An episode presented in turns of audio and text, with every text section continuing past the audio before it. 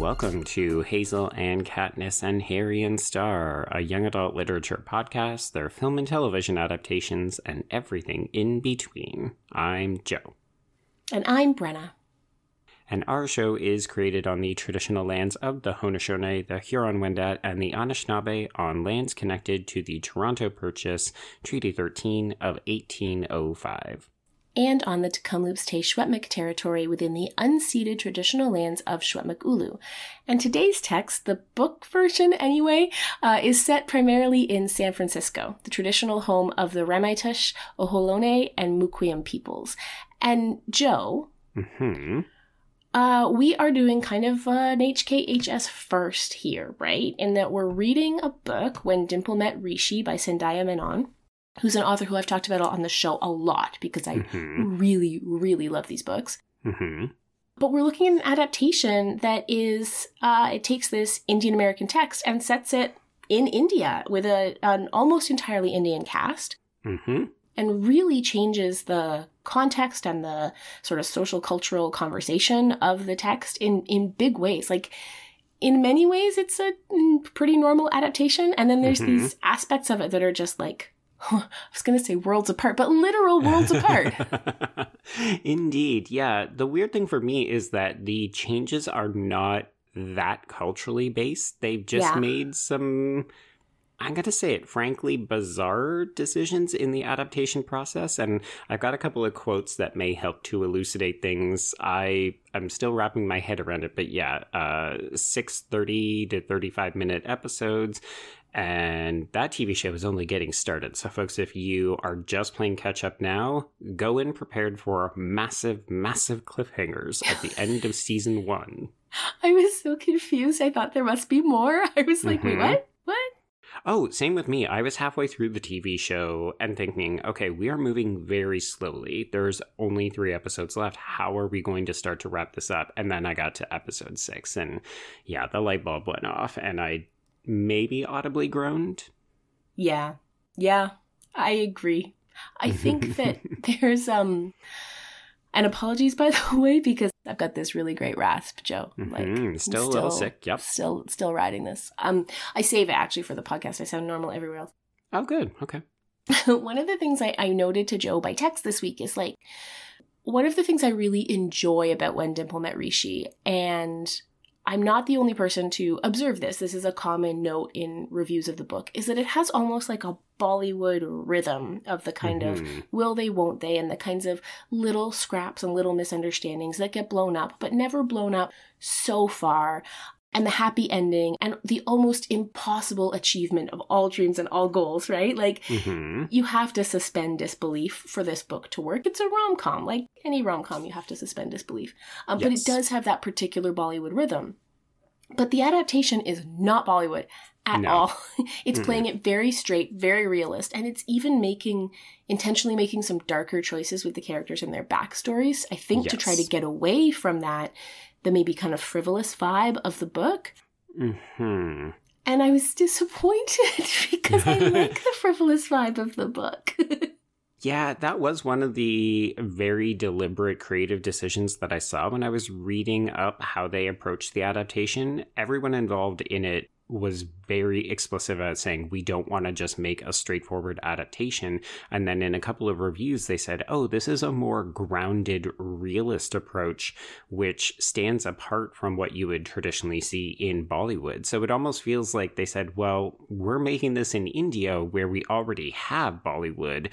We don't want that. But mm-hmm. there's a tension between the Indian ness, if that isn't offensive, and the kind of Western sensibilities, which is kind of fascinating but more frustrating. Yeah, I agree. So let's talk about the book, and okay. then we can get in and talk more specifically about the changes that are made in the film and whether we think they maybe quite work or not. Mm-hmm.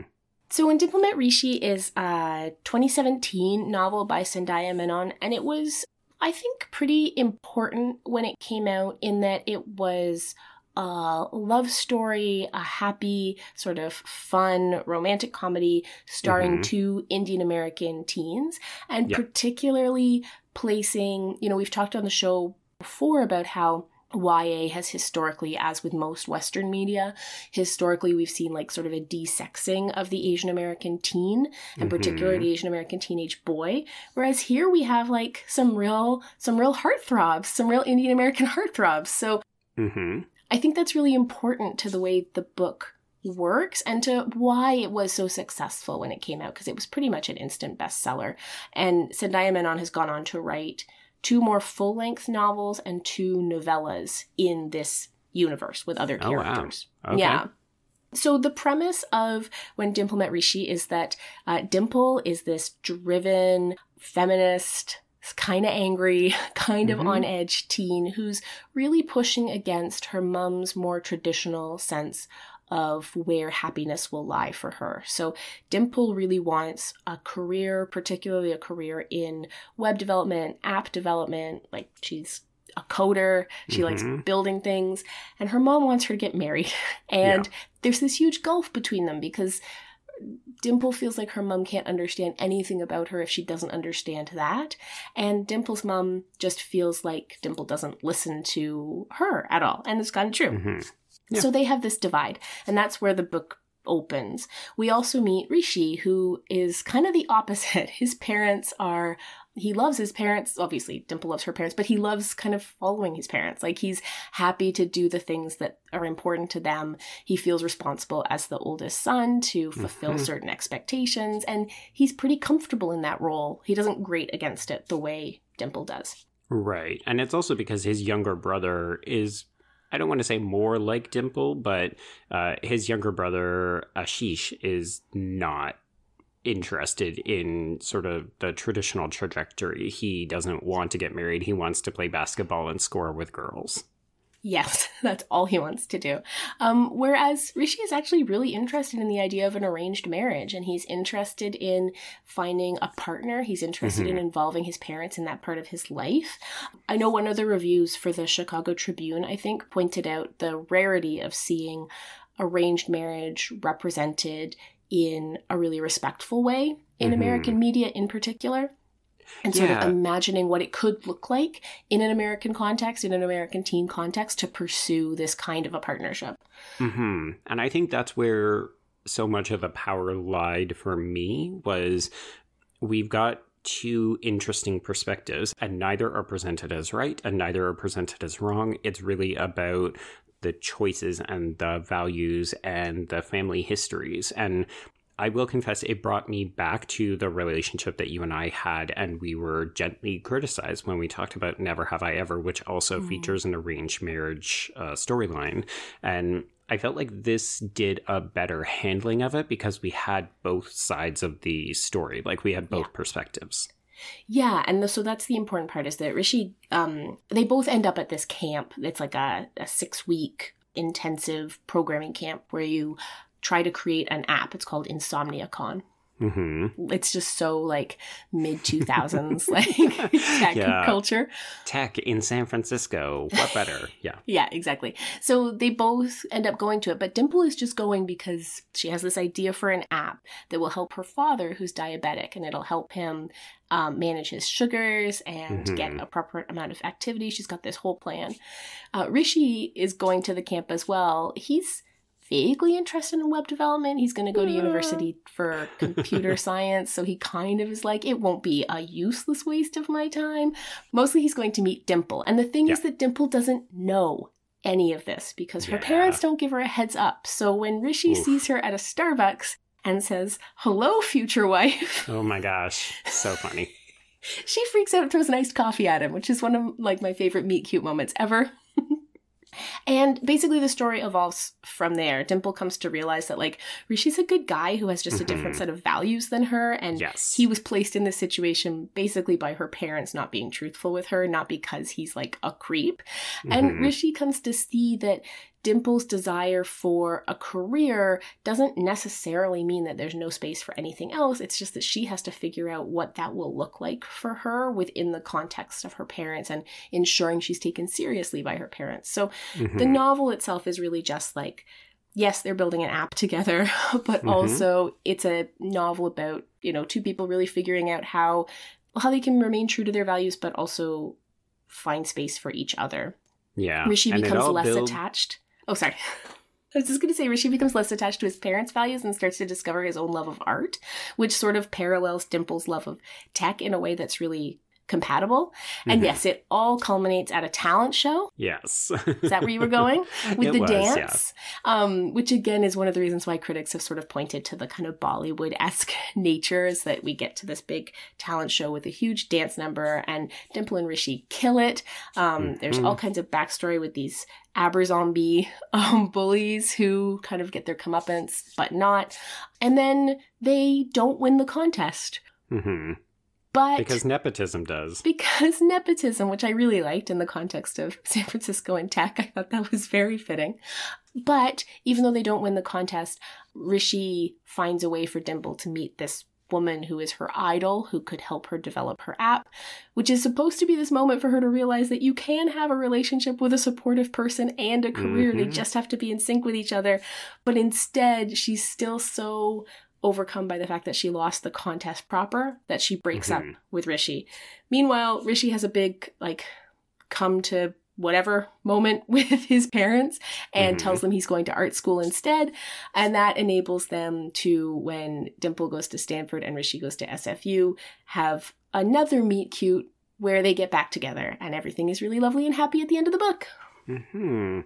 Yeah, it all works for me for the Yeah. most part, except that I find between about the time that we get very serious with the talent show, I feel like the book really hits the accelerator to the point Mhm. where all of a sudden it's all about the talent show as opposed to the app, and then the book is just over. So I Yeah. I found that last kind of section hyper accelerated to the point where I was just like, no, things are happening too quickly. Can we please just slow it down a little bit? I agree. One thing I really wanted in that last section was more time with both of them post breakup, pre getting Mhm. back together. Like I wanted to know more about cuz basically what you you learn is that Dimple just goes back and is sad for 3 months. Yeah, it's an two months or entire summer and it gets covered in the space of maybe a couple pages. Yeah, and Rishi goes through all this character development where he, you know, confronts his parents and rediscovers his love of art and switches from MIT to SFU and like we get Mhm. maybe two paragraphs about it. I wanted more of all of that because what I think is a strength of this book is that the two romantic leads are interesting people in and of themselves. And Yeah. that whole end of the book with its focus on getting to the happy ending Mhm. forgets that we actually really care about both of these people as individuals. Yeah, it's a little bit confounding in the way that I almost wonder if this was a creative decision or something that maybe an editor or the Hmm. publishing house said, like, okay, you've drawn this out enough, let's just get to it. Because obviously it's a romantic comedy. We know they're going to end up together. So you're just delaying the inevitable. But you're right, it does seem to forget that we care about more than just the smoochies. It's on the long side for a debut novel, so I've always wondered if there was something cut or something hastened in Mhm. that last section. Like 380 pages for a debut that's not a dystopia is pretty substantial. yeah, but I will say, so we setting aside the plot and that kind of stuff. This is so delightful. I Yeah. breezed through this book. I think I read it in maybe two and a half days, which Yeah. for me is really impressive because I'm a slow reader. And this was just a page turner. Like, so easy, so relatable, despite not at all being relatable in any sense of the word and yeah i love Menon's writing style it's so easy to get into and these characters just leapt off the page she does one thing that we haven't seen before and that I really like. We've read books with alternating perspectives before, but they always stick to a structure of one chapter for one, one chapter for the other, one chapter for one, one Mhm. chapter for the other, which is fine. There's nothing wrong with it, and we've read examples of it that work really well. hmm But one thing that Menon lets herself do here is within a chapter, perspective can shift. So you're not waiting for the next chapter to find out how Dimple took that thing you read from Rishi's perspective. Mm-hmm. You get it right away, and that lends a, a speed and a kind of it's almost like an urgency Yeah, and it feels more like you're inside a conversation, right? Because you're moving back and forth between them. You're not like if there's not this artificial wait for the end of a chapter to get to the next perspective. And I think she Mhm. does that really well. I also think the characters are nicely delineated. Like I know when I'm in Rishi's thoughts, I know when I'm in Dimple's thoughts. So she Mhm. can move back and forth between them within a chapter without it getting confusing. Agreed. Yeah. I also think that this this book has a good understanding of how to use its supporting characters in such a Mhm. way that they feel real and to a certain extent rounded, but it also knows where its priorities lie. And I feel like having now seen the TV show, that was something that I ended up really missing and coming to appreciate even more about the book. Yeah, I agree completely. I think some of that has to do with the fact that these characters are going to recur. So, Mm. we'll get more of them later. yeah, I think there's actually four standalone books and two novellas. And so, characters who you've only heard referenced really briefly, like Sweetie is a family member who gets referenced really briefly. She's going to come back. Ashish gets his own book later um, with a love interest. So, Hmm. it's almost like it's i think it's remarkable in a debut author she really seems to have she seems to have confidence that she'll have time to develop with these characters later and she doesn't have to do everything in one book whereas Right. the tv series often feels like it thinks it needs to put everyone's storyline in those first short six episodes to the Mhm. detriment of any kind of resolution for anything at all ever okay, well, I know it feels like we're maybe just getting started, but we keep referencing the TV Yeah, show, so maybe we should bring it in. definitely ये 103 साल पुराना एक school है and I am that guy जो 60s वाले romance में believe करता है और वही रोमांस मुझे यहाँ लेकर आया है I am here for Dimple hello future wife Creep. All right, so apologies in advance for any mispronunciations. I'm going to try to do my best here. So, Mismatch is a 2020 Indian Hindi language TV show on Netflix, which is a partnership with a production company called RSVP. It is written by Gazal Dhaliwal, and it is directed or co-directed by two people, Akarsh Khurana and Nipam Dehar Dakari. And it has a cast of people that we don't know, but people in India might know the two leads at least. So Prajakta Koli as Dimple, she is a YouTube star, apparently. This is her big Oh. debut acting gig, but she was very much a known social media influencer. okay And Rohit Saraf as Rishi apparently has done a number of other kind of like well respected teen roles. he's extremely handsome Oh my gosh, they're both very cute. And yeah I- they are it's almost more frustrating that the TV series doesn't recognize that their chemistry is really good and they're both really good actors in these roles. And I just kept being like, no, this is your priority. This is your focus. Like, trust in the love story and the two leads you have cast. Yes, because they are. They're adorable together. And when the two of them are on screen and we're focused on the central plot, the show is really cute. It's really lovely. I can watch Mhm. the two of them all the time. The problem is that, yeah, the series doesn't trust that they are enough. Yeah, so let's go through the rest of this cast. So we have Kritika Bharadwaj as Simran and Abhinav Sharma as Krish. So she is the popular girl who has the very active social media presence. And then he is her boyfriend who is a little eager for some under the top action and over the course of these six episodes, we learn that he is suffering from alopecia and he's very conscious of it and doesn't want his girlfriend to touch his hair. Yes. We also have Taaruk Raina as Anmol. He is a disabled video gamer who used to be quite the ladies' man, a sports figure, and let's put him to the side because there's a lot to talk about with that character. Yes. We also have Vihan Samat as Harsh, and he is he's an American who's staying with his grandparents in India. And again, lots of thoughts about this character. Addicted to pornography. Uh yeah, okay. Sorry, so many thoughts. We've got Devyani Shorey as Namrata, that is Rishi's best friend, and she is a closeted lesbian.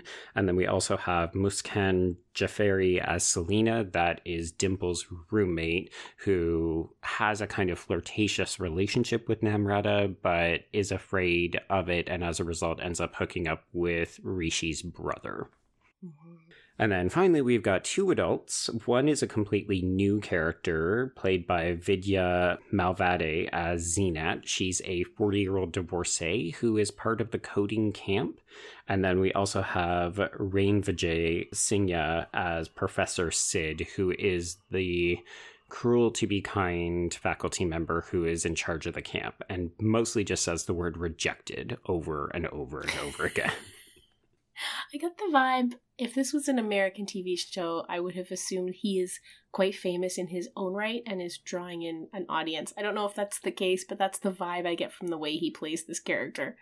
I think so. Yeah, it, it definitely seemed to be him, and then the two leads were kind of the these are the gets.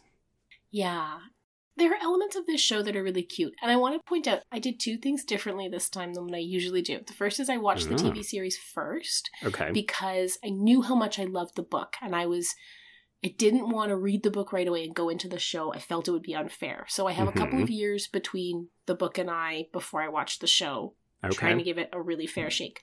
The other thing that I did, we've talked on the show before about how I tend to struggle cognitively, like with subtitles. Like I find Mm. I find it hard to pay attention to both the visual and the subtitles at the same time.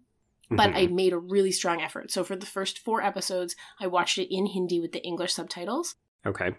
The last two episodes, to be perfectly honest, I was wrapping presents and I didn't want to miss anything, so I switched over to the English dubbing for the last mm-hmm. two episodes. It's a far better experience to watch it in Hindi, particularly yes. because the characters so effortlessly code switch between Hindi mm-hmm. and English, and you miss all of that when you're watching the dubbed version. So yes. you should definitely, for the musicality of the way language is used, you should definitely watch it in, in Hindi with the subtitles if you're coming new to the show. So those are two things that I like did differently this time in an effort to give this show a really fair shake. Mm-hmm. and despite the fair shake, you still had issues. I just felt like when you were running through the character list, Joe, mm-hmm. any single one of these people could have a very special episode about themselves, whether yes. it's the alopecia, the lesbianism, the fear of lesbianism, the disability. Like, mm-hmm. there's all of these things going on.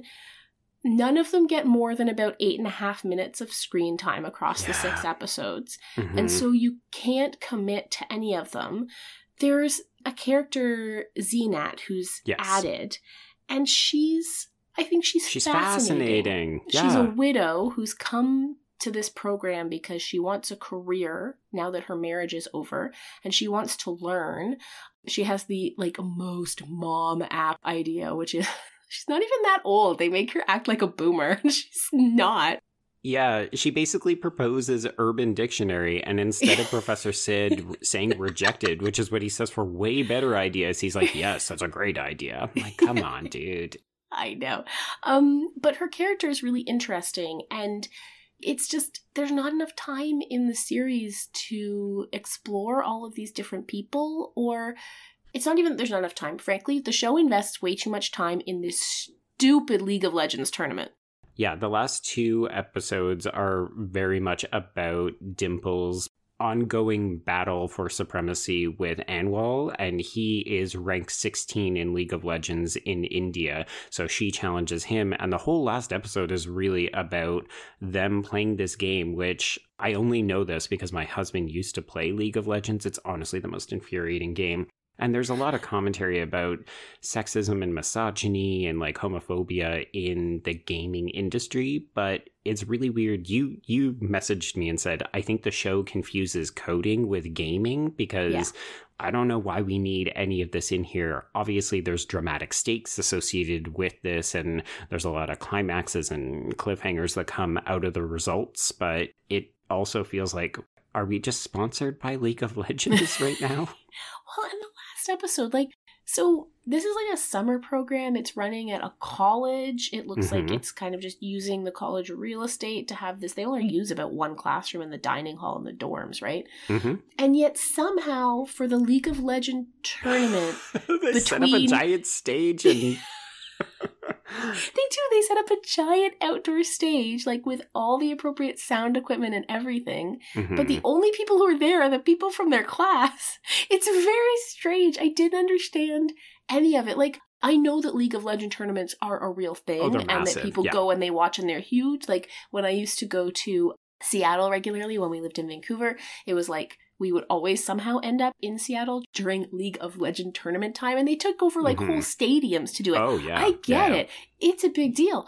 Dimple is not a ranked player. So like no why it is this a doesn't big make deal any sense in this context. And yeah, I really feel like they add this gamer girl thing to Dimple's character, Mhm. which doesn't really add anything to the larger motivations and the things that she's trying to pursue for herself. It just sort of is like, well, she likes nerdy things, so also she plays this game. Yeah, yeah. I ended up going down a bit of a rabbit hole trying to find reviews of this. And what was interesting was that a number of them were from Indian outlets and not American outlets. So I was hmm. trying to get a sense of is some of this cultural and we're just missing? Like, is League of Legends that much bigger in India or is this kind of thing more commonplace? And I couldn't really find that level of specificity, but I did see a number of places talking about some of the differences that may help to explain the adaptation process. So, the first is specifically around Rishi's character. So, the idea of the arranged marriage is actually a bit of an antiquated notion from what I gathered. So, the idea that his parents would have been pushing for him to have an arranged marriage at 17 or 18 in India would be uncommon, which is why it's his grandmother that's involved in it. So that was a Right. creative decision, and his parents are divorced. And I gathered that divorce is still a bit of a bigger thing because he's reluctant to tell Dimple about it. Like that's one of the storylines. This is one of the examples of where I when I meant off the top when I said like the TV show makes some darker decisions. hmm Rishi is motivated in the book by his parents' love. Like the fact that his parents are such good companions and head over heels in love with each other and hmm care about each other so much and have provided this example of like this stable home life.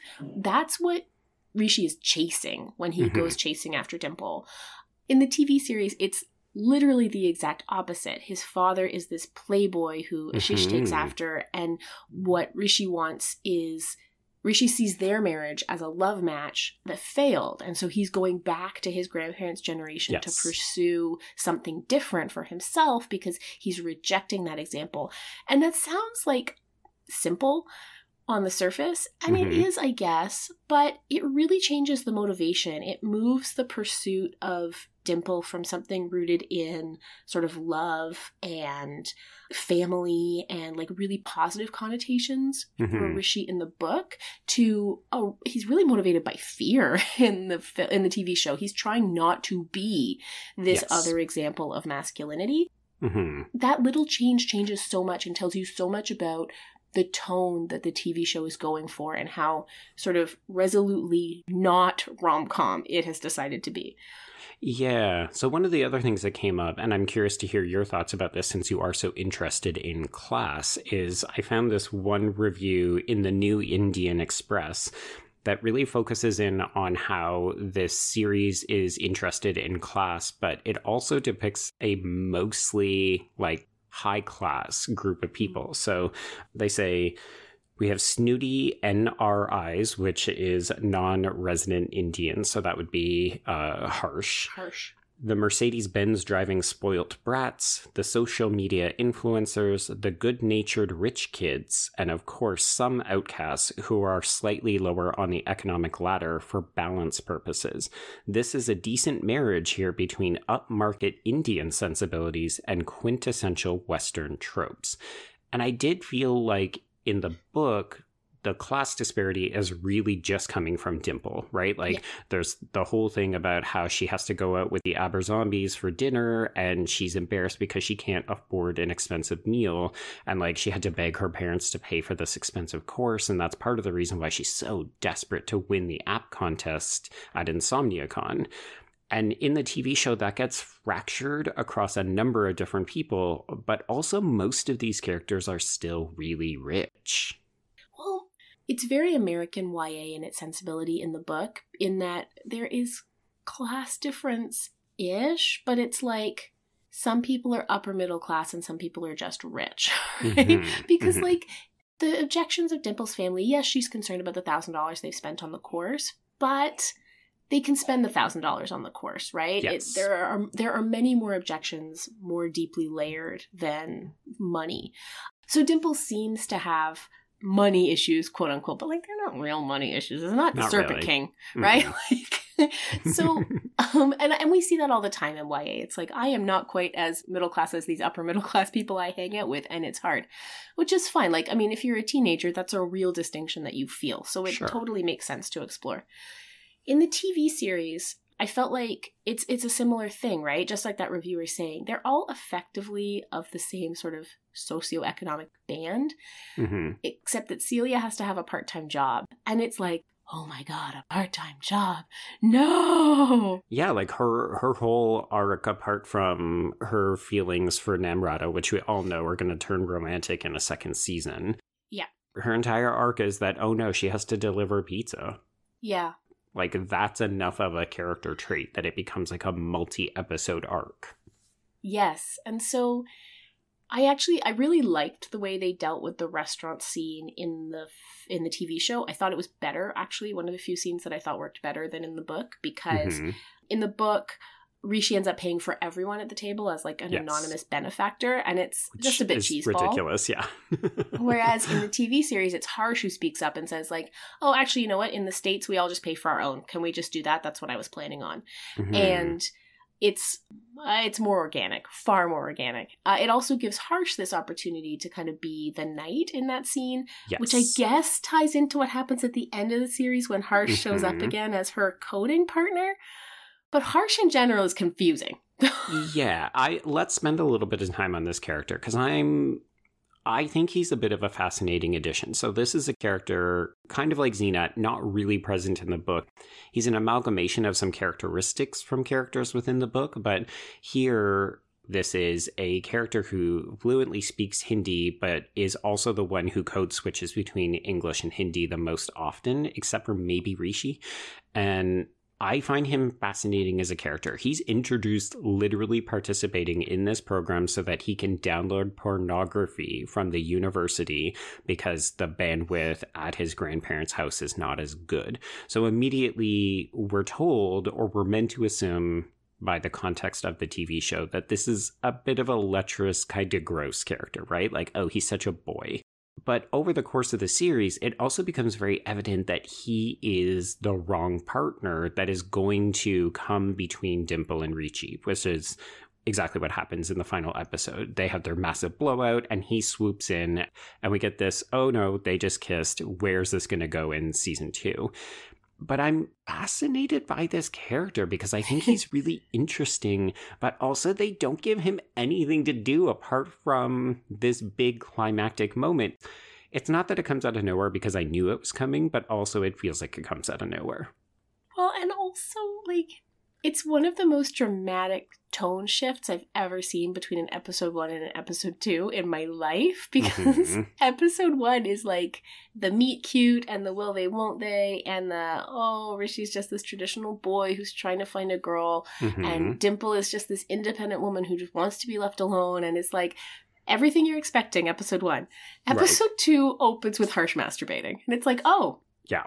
okay oh Mhm. okay all right Yeah. i don't know what's happening. I'm very confused. It feels like episode one is John Hughes, and then episode two is sex education.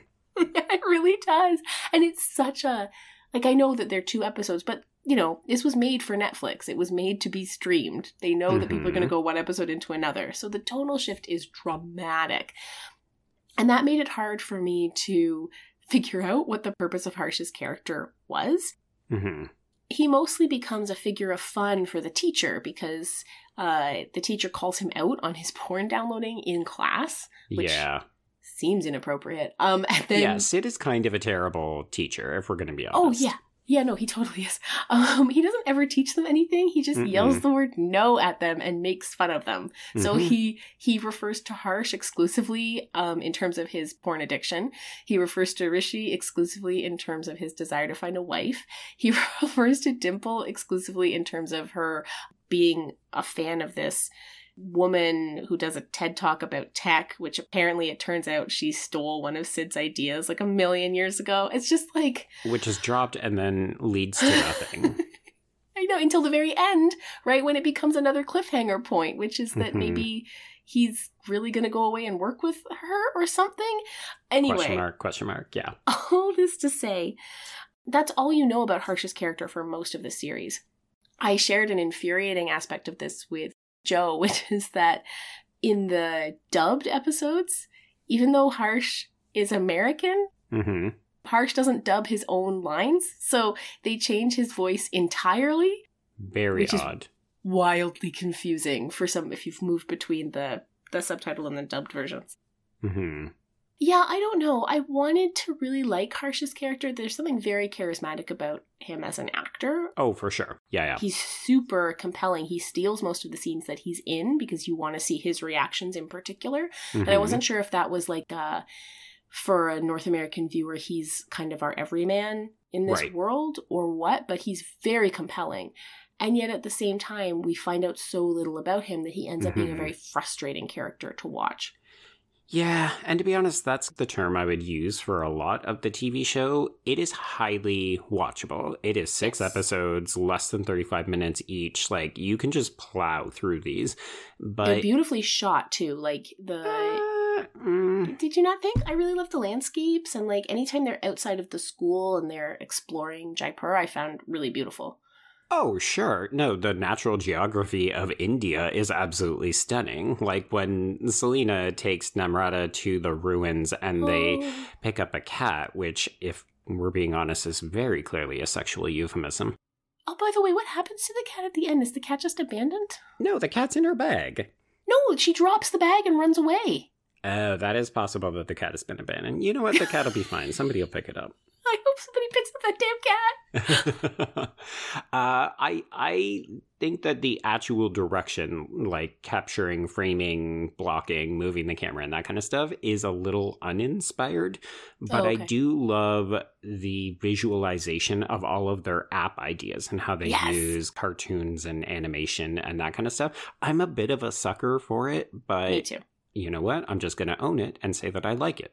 hmm Okay, so let's maybe pivot to talking about Anmol because I'm very interested in this character as a representation of disability and mm. the TV show both seems to want to address it because there's a really great sequence where he shows up late for class and has this big speech about how there's no disabled washrooms on campus and I thought it was really interesting and great and just like refreshing in its honesty. hmm We get a really lengthy sequence where we see him trying to use one of the bathrooms too. Mhm. That's really well done. Yes. and the sense of urgency obviously when you need to use the bathroom but also there's this urgency built into the fact that like dimple is slamming on the door to get his Mhm. attention the whole time he's trying to like navigate this completely inaccessible space Yeah. it's really well done and it's one of the few moments you actually feel genuine empathy for Anmol. Yeah, and and in a way, this may sound bad, but I'm used to seeing disabled characters portrayed in a certain way where we either feel empathy or maybe even pity for them. Like mm-hmm. that's very much the North American way of doing things. Like, oh, these poor individuals. So I actually ended up appreciating the fact that Mismatch makes an effort to say. This isn't a great dude a lot of the time. No, he's a dick. but then we also see that there's more to it and he is hurting like actually we haven't talked about it each episode is technically from a different character's perspective they get a voiceover but most of the time it doesn't end up matching the action of the episode which really frustrated me because as a narrative technique it's not the best way to do it but in the episode that he narrates is that one where we get to see him struggling in the bathroom and we get to see you know his daily exercise routine and how he gets ready for class and so on and i like particularly how late that episode comes because we formed opinions of Anmol, which Oh, are not always great because he is a bit of a bully, he's a misogynist, he's a bit of a dick. And then we Mhm. get this, and it forces us to recontextualize what we think we know of him. But then it just gets abandoned at the end of the episode, and he becomes a stock generic villain that Dimple then has to beat in the League of Legends finale in the end of the season. And I was like, ah, show, what are you doing right now? I think that happens a lot in the series. We get these moments of insight about other characters. Harsh is another good example that ultimately get abandoned and Mhm. not pursued. It's too much setup for season two, is what it is. Which is ironic because the show was not immediately renewed. And, you know, I finished watching it and said it will be back. So it, there is a confirmed second season coming, but it feels very much like they were brokering on ending on this cliffhanger. The finale episode is by far the weakest of the entire Yes. series. And it's Uh-huh. extra aggravating because they leave every single story in a lurch hmm on the expectation that they will get a second season. And thank goodness they do. But also, it's a bit of an FU to viewers. It is okay. So at the end of the the final episode, yes, Dimple wins the League of Legends Who could tournament. care? So that's the that's that's the quote unquote important bit. Except that yes, as Joe points out, why would we care about this? It's not related to anything anyone's trying to actually accomplish. I Mm-mm. guess it replaces the talent show, yeah, but yes. the talent show is important in the book because it has a thousand dollar prize attached to it that you Mhm. then have to use that money to develop your app to like you can pay somebody to do your graphics or whatever. Yeah, it's tied to the app, which is what they're actually there to do. And it also showcases different aspects or like it builds it builds to important character moments for both of our leads as well as many of our supporting characters, Mhm. whereas this League of Legends finale is just between Dimple and anmol So that does get resolved in that Dimple wins it. But here's what's unresolved at the end of that episode. Dimple has accidentally outed Namrata, Yep. and Namrata's life is in absolute tatters. She can't she doesn't think she can go back to school and she doesn't think she can go back home. She doesn't know what to do.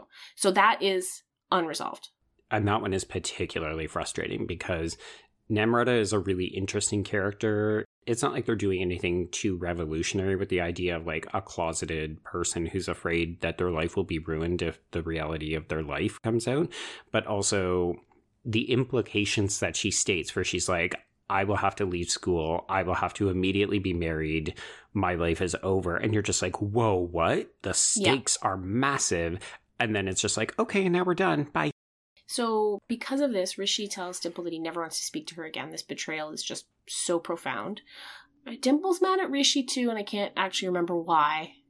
It's because she thinks that he leaked her code. Right. Yes, right. So Dimple's app, which is not a good app anyway, but it has Mm-mm. been it has been developed by someone else. So her code has been leaked. She believes that Rishi did it because he's the only, only one who had access to it. Yeah, Obviously, it wasn't. Rishi, but whatever. like everybody knows watching it. But so they're not speaking to each other. I want to point out that the cat has been abandoned. Mhm. Harsh and Dimple kiss. We have no idea what that's going to mean or how, what, where, what, how. Sure. No idea. Yes, that that cliffhanger is absolutely the one that I'm like, you know what, that's fine because I would actually expect that between like Yeah, we've seen that in sex education a number of times. So I was fine with that one. But yeah, continue on. Um, Sid has got this job offer, so I think he's going to leave the camp. Maybe, and they're all just on their own now. I guess Mhm. that's not clear to me at all. Xena drops the thing about the f- person who Dimple is like obsessed with is actually someone who betrayed Sid in the past, and that's why Sid doesn't like Dimple. We find that out in the finale episode. Like I'm on seven cliffhangers right now, and I don't think I've got them all. No, because uh, there's uncertainty in the relationship between Krish and his girlfriend. Oh yeah, oh yeah, and uh Celia is she's. I love how you keep calling up- her by the book name. It's Selena in the TV show. Oh, sorry. Selena in the TV show has hooked up with Ashish. Well, they hook up in the book too. Um, Mhm. But it's nice in the book because they're cute together. Whereas in the TV series, it's just gross. And she doesn't know what to do now because she regrets it. So that's like unresolved at the Mhm. end of the finale. Yeah, it's a lot. It, it's, It's, honestly too much. it's way way way too much like the entire finale is just setting up cliffhangers which isn't satisfying from the perspective of audiences And it really reconfirms that the TV show has just bitten off too much than it can chew. And the thing that I discovered when I was doing research, uh, when I looked at both the writers' quotes as well as the two directors, they said what attracted them was not doing a straightforward adaptation and complicating it. So Oh. they very deliberately didn't just want to do Dimple and Rishi. They wanted to explore all of these other facets. And I'm like, that's cool if you had 10 episodes of 45 Yeah. minutes each, but you bit off way too much and you didn't do anyone justice as a result. What's nice about the book is characters like Celia in the book, um, like Ashish, even the bullies. Mhm. There's a certain amount of context. So we're never we never come to like the bullies in the book. It's very simple No. morality in the Yes. in the book. But we know the nepotism that drives them, right? Mhm. The TV series wants to take all of these different figures and complicate them, but never give them enough space for that complication to pay off. Whereas the Yeah. book is like, we're going to complicate these six people, and you're going to get to know them really well and have feelings about all of them. Um, Mhm. And then there's going to be these bad guys, and they're just going to be bad guys, but you're going to understand enough of their backstory that you know why they're bad guys. The And end. that's it. Yeah. And that's it. And it works because it's tidy. The TV show is not tidy. no, no. The the TV show is messy, but not good messy. It's not Mm. audacious messy. Like it's not taking big enough swings to justify this level of mess. Whereas the book is content to say, I know exactly what I'm doing. Yes, it's not quite as ambitious as it could be, but what it is giving us is so satisfactory that also we don't care. Like I am so happy with the book, except for that, you know, kind of expedited finale. But everything else about the book is great. This Yeah. TV show, I'm just like, so you overcomplicated for no reason. Why? Yeah. And, you know, it's one thing if there was some payoff, but unfortunately, all that ends up happening is the really lovely chemistry between those two leads Mhm. and the really interesting additions like Harsh and Zenat. They just get, I don't know, steamrolled over with all this bit. other stuff. Yeah. Yeah, like you said, I'm not unhappy with the direction that any of these characters have gone in, but I needed more of all of them. And it's not enough to say, oh, well, you might get it in season two. Like, no. Don't spend an entire season building up conflicts so that you can maybe pay it off in a future season. Like, that's not the way to do it. Yeah. They shot this in a hurry, too, by the way. They shot it in 38 days, hmm and the cast members shot 12 hours every day. Yeah, I saw that. I mean, that's not that uncommon, but yeah, it definitely feels like they were trying to outrun the pandemic. Yes. Yeah. And I think sometimes the pacing of the show, you get that sense of like harriedness hmm without any kind of plot context for the harriedness. Like, if anything, they seem to have a luxurious amount of time for the app itself in the TV series because Yeah. they can also have this League of Legends tournament happening, which Mhm. there's no space for in the book, right? No. Like, one of the things that Dimple comes back to over and over again is like, you have to win the talent show because otherwise the talent show is a waste of time. Like, you should spend all this time on your app or you should win the talent show and get the money to drive into your app. But otherwise it's a waste of time. And there's never any sense. I mean, I think there's one throwaway line where Dimple's like, oh, I have so much work to do, but I'm practicing League of Legends. And it's like, what? Mhm. What is happening? And also, Joe asked me the best question last night when we were talking about the show. And that was, who is Dimple's partner in the TV series? Good luck. Yep. Good luck deciding. Because Yeah. it's not at all clear. It's supposed to be harsh the whole time, but he he just makes an apology in the final episode. Oh, I should have been helping you, and it's like, okay, what have you been doing this whole time? But also, whose partner? Like, I know the answer. Rishi's partner is Namrata, but he seems to spend all of his time working on Dimple's app, which means who's been helping Namrata? it's a yeah, like I I found another review on another website that basically said all of the app stuff is actually really badly done Yeah. which is problematic too because it's kind of meant to be the foundation of everything. I feel like we're just going in circles and complaining. well, it's interesting, right? Because I know that some people have complained about the tech stuff in When Dimple Met Rishi, that for a book that's supposed to be about like women in tech, it's really Mhm. tech light. Right.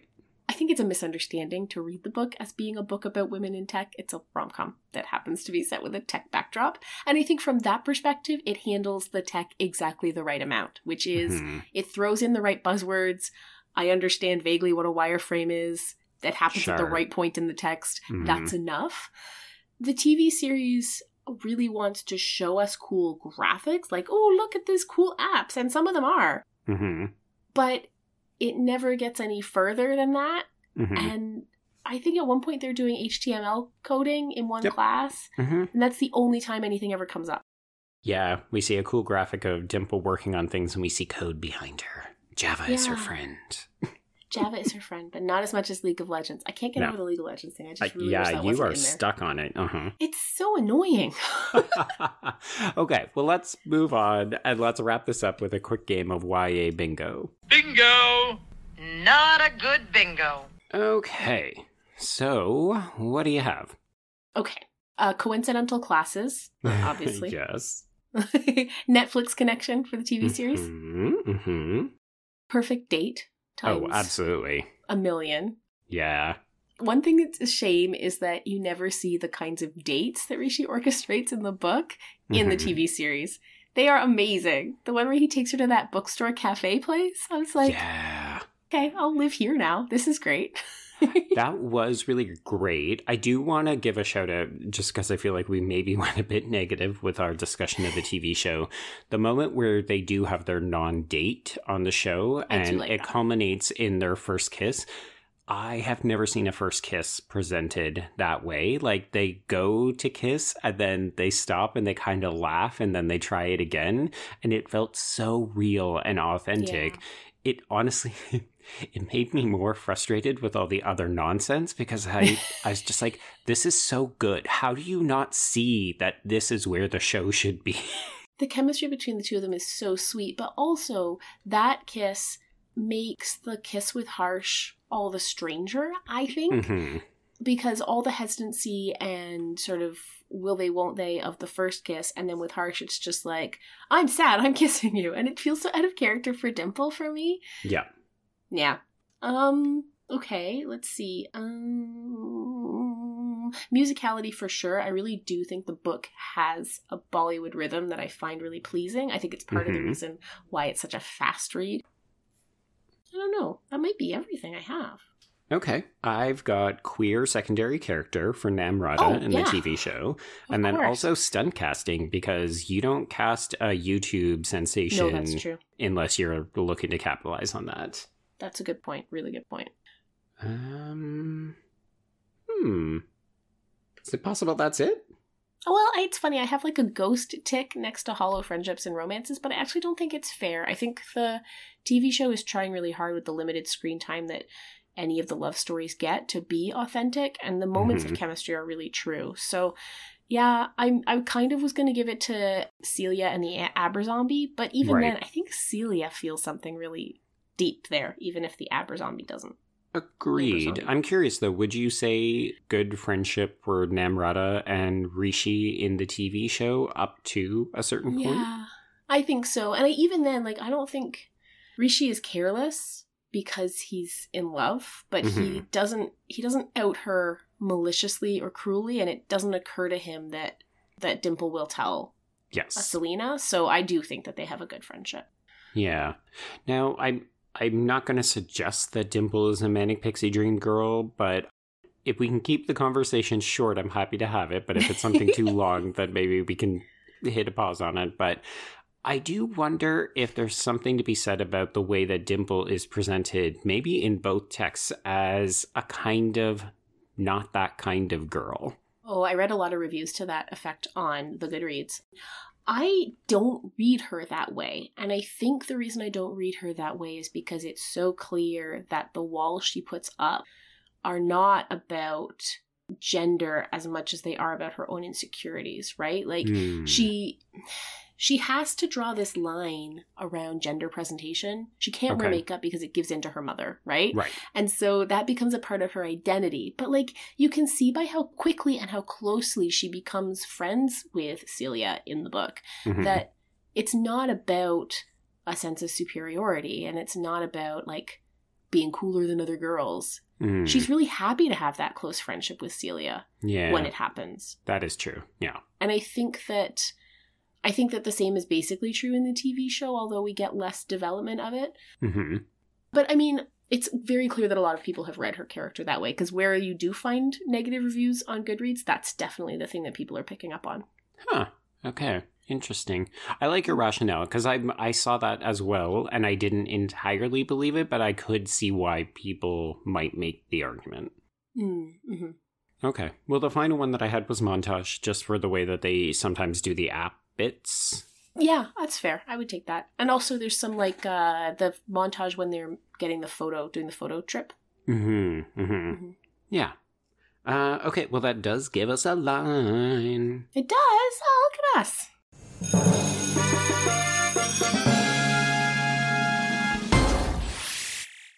really, not as many as I thought, though. No, and you know what? It's funny. The book is um the book is rom com tropey more than it is YA tropey. I think. Yeah. Agreed. Yeah. Okay. So that is when Dimple met Rishi. And Brenna, where are we headed next week? Ah, I'm so excited. So, we're finally watching season two of Saved by the Bell. It's going to be a shorty episode. We were just so eager to share our thoughts on it. Um, it's fun. It's very fun. We have some thoughts on how the show could be better because we always do. Uh, Always. but it's worth taking some time to binge through it. It's an easy binge, and then Mhm. join us to talk about that. And it's good that we're doing a short episode because then we got a long ass book. Because Joe Joe is sending me back to the world of Divergent with book number two, Insurgent, and its film adaptation the following week. hmm And I should note that I have given you a very long break between books for this series because we covered this back in the first year of the pod in 2019. In fact, Joe messaged me. I was out Christmas shopping and I get this text from Joe, and it's like, Do you want to do the next Hunger Games or the next Divergent book? And I wrote back and I said, Oh, which slice of Christmas cake shall I have? Just to be clear, you don't like Christmas cake. Nobody likes Christmas cake, Joe. Yeah, so Veronica Roth, let's go back to religious dystopia. Woo! I am actually eager to revisit this series. It has been a while, and I think my thoughts are slowly maturing on these books, so we'll see. Um, it's a okay, good okay. time for me to remind everybody that we do have our first banned book club coming up in just a couple of weeks. So if you're not already reading The Catcher in the Rye, you should be reading The Catcher in the Rye. We'll be looking for your thoughts. If you want to share your book club thoughts, the email is often the best way to do that. You can find us at hkhspod at gmail.com. But if you've got something shorter, you just want to share some pithy observations, you can find us on the Twitters at HKHSPod or on the hashtag HKHSPod. Joe, where do they find you? I can be reached at B Stole My Remote, and that's the letter B. And I'm at Brenna C. Gray. That's Gray with an A. And uh yeah, I don't regret watching this TV series, Joe. I know we came Mhm. down hard on it. I really did enjoy moments, and I think I often think we're hardest on the text where we can see what would have worked really, Yes. really, really well if they had just let it happen. Oh, yeah, a 100%. I don't regret watching this at all. It was that I wanted more from it, and I can see it there, and I can see what they're trying to do, and I don't begrudge them for saying, oh, well, we want a season two, but also, as a viewer, ooh, it irked me. fair. All fair, I think, completely. hmm Okay, so until next time, yeah, I guess you got a lot to read. so Mhm. get reading between Insurgent and Catcher in the Rye. You got work cut out for you. Yes. Um, and I will be seeing you on those pages. and I will be seeing you on those screens. bye bye. Bye bye.